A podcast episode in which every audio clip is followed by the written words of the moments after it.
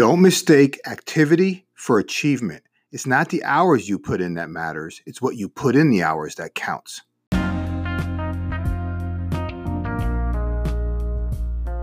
Hi, everyone. This is Jim Riviello, and I want to welcome you to the Getting Results podcast. I'm so excited to have you here, so let's get started. Results matter. In fact, we're paid to get results. So the big question is this How do business leaders like us, who really want to do the right thing and make a difference, how do they get results? How do they effectively lead others in the face of adversity?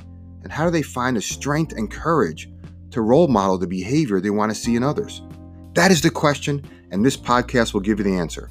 My name is Jim Riviello, and welcome to Getting Results. Hey everyone, this is Riv, and in this episode, I want to talk about consciously owning how and what we spend our time on. Being a leader and mastering how to get the right stuff done is a big challenge. Earlier in my career, I remember I was just like so eager to get everything done. Like that's all like I was like so focused on. Okay. I was like a, a madman making my to-do list and just so uh, focused on just plowing through the to-do list. And I would do whatever it took to cross everything off. Right. And regardless of how much I tried, regardless of how much effort I put in, I was never able to cross everything off. And this really frustrated me.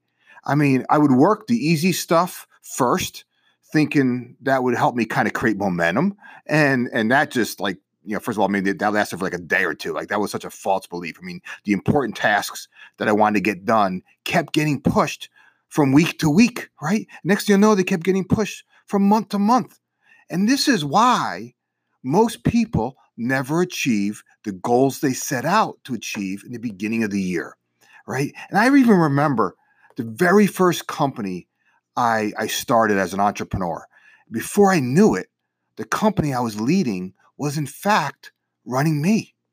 I mean, I remember waking up one day and I was saying to myself, like, hold on a second. Like, I used to be in charge and now I'm out of control. right. And and it was like it was like just a, it was a mind-numbing experience. And I remember, you know, it, it's easy when you think about it, it's really easy for all of us to get excited and start something, make a little progress, and then when we get then, then we end up getting distracted by something or someone, and then bam, before we know it, everything just is out of control, and and it's like so hard to even get back to that point that we were at the beginning when we were excited and we thought we had a plan, right? And it doesn't really matter everything I'm describing here, it really doesn't matter if it's a company we we run, a team or project we lead, or just simply our weekly calendar that we're trying to manage. If we don't consciously give our attention to the things that matter most, it becomes super easy for everything to spin out of control. And once that momentum gets going, it had, takes on a life of its own. So I want to remind you that if you want to have a different experience, you must become someone different. See, because it's easy to blame others right? When things spin out of control, it's easy to to say I don't control my calendar, but that right there in is in itself an illusion, right? Let me remind you of a simple truth: you are in charge of your life. It's time to take control of your calendar and say like I'm going to learn how to master getting the right stuff done. Like that's got to become a talk track if you're not really good at this now. I mean, this isn't some goal for next year's resolution. No, it's time right now, today, to begin mastering that process. Don't wait any longer. You owe it to yourself. Because what's the alternative? When you think about it for a second, what is the alternative? Do you want to become or stay easily persuaded and distracted by things to eat up your time, leaving you frustrated week after week? Hell no. I mean, if we're anything alike, the, like, the answer is hell no, right? And I remember, and the reason I'm passionate about this, I can feel myself like working myself up here, right? And the reason I'm, I'm so passionate is I remember when I made this declaration years ago, I finally reached this point where I no longer wanted my calendar to be something I dreaded. Like I just I just hated that feeling like looking at my calendar and just like like dreaded what, what I was about to see. Instead, I wanted to be my friend. I mean, something that I was going to help me get the right stuff done, not something that I simply reacted to. So let me ask you a question. How many times do you come home at night, slump in a chair, and say, I've been going, going all day long.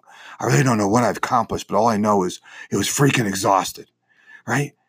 don't mistake activity for achievement, right? Make sure you don't spend major time on minor things.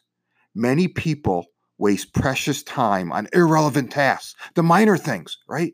Being busy doesn't count as much as some people think it does. Some people are busy all day long working on tasks that really have minimal impact. The result is little progress is made on the most important things, the major things. So I want to remind you it's not the hours you put in that matters, it's what you put in the hours that counts. So, with that said, I want to give you three productivity practices you can start implementing right away this week. Right, number one, one of my favorite ones, and if and if any uh, for you, those of you who know me and follow me, I mean, you know, I'm I I I'm really passionate about this. Is you have to plan your week before the week begins, and I know this sounds like common sense, but I got to tell you, common sense is not always common practice. Right? There's a reason why airline pilots have a flight plan. Do you? I mean, like, seriously, do you have a flight plan going into the week? Right? I encourage you to plan the week ahead sometime between Friday and Sunday. Personally, I like to plan my week on a Sunday night, not Monday morning, right? An airline pilot doesn't plan his flight plan in the air, right? They do it before the plane takes off. So should you. Number two, divide your tasks by the value and impact they have. So, a real simple, like, uh, check down for you is just when you when you're making your your list of things you want to do in the upcoming week, just separate them into major tasks and minor tasks. Just that simple divide. These are the major things I got to get done, and these are the minor things I got to get done, right? And then you're and then circle. Take a look at the major things and circle your top three uh, priorities. Or I, I like to refer to them as my big rocks for the week right? They those big rocks, they should be major tasks. So many times people tell me about their big rocks, and at the end of the day, they're like minor tasks. I mean, a big rock is not like you know scheduling, you know, booking an airline flight from from one city to another. That's a minor task. Let's put it in perspective. Don't lull yourself into thinking that's a major task, right? Everything else that you know you, you should be focusing your priorities on your major, your, your top three priorities each week on major things. Everything else should be a minor task. Some weeks you may have more or less in each column, but make the distinction is super, super important. Is distinguishing between major and minor tasks. Last, number three, is once you have your your major tasks for the week, you got to block time to work those tasks. You need to dedicate time to work on your big rocks. Actually, schedule them in your calendar.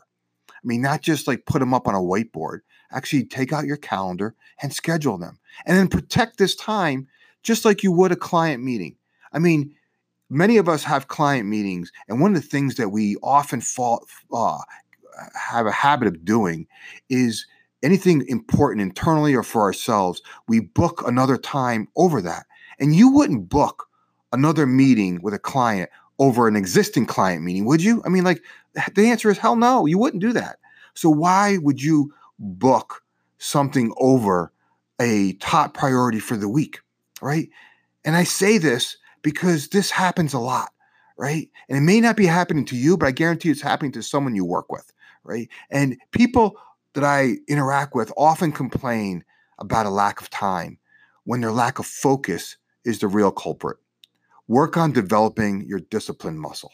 So those are like three big ones, right? I mean, just some simple, like just simple three things you could do this week. Just plan your week before the week begins. Divide your task by the value of, of, of impact into major and minor things, and then block time for your major stuff. I mean, that is simple stuff that you can do, right?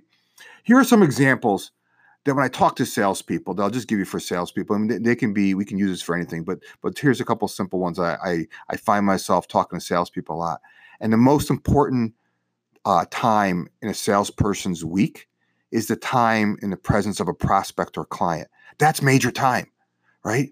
On the way to visit a prospect or client or making plans to see a prospect or client, I call that minor time. Preparation, research, and follow up, that's minor time.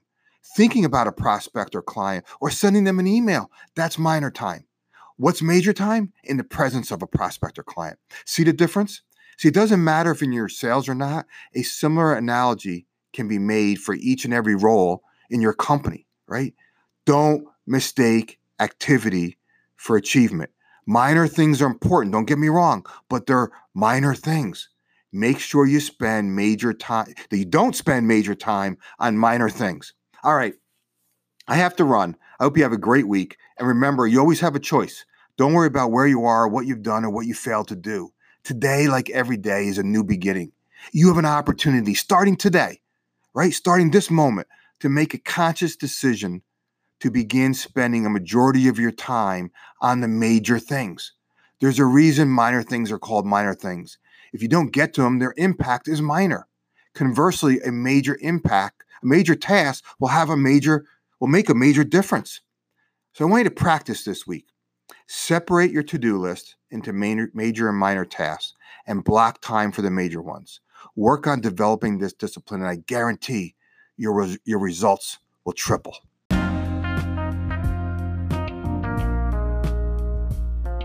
Hey, quick announcement. If you want to create a rhythm and routine to get things done faster so you free up time for yourself, I really encourage you to get the Power Week Power Life system. Registration will open soon, so if you want to be notified, go to powerweeksystem.com and I'll send you an email when registration opens. In the meantime, do me a favor and share this podcast with others in whatever way serves you best. Enjoy your week, and I'll talk to you in the next episode.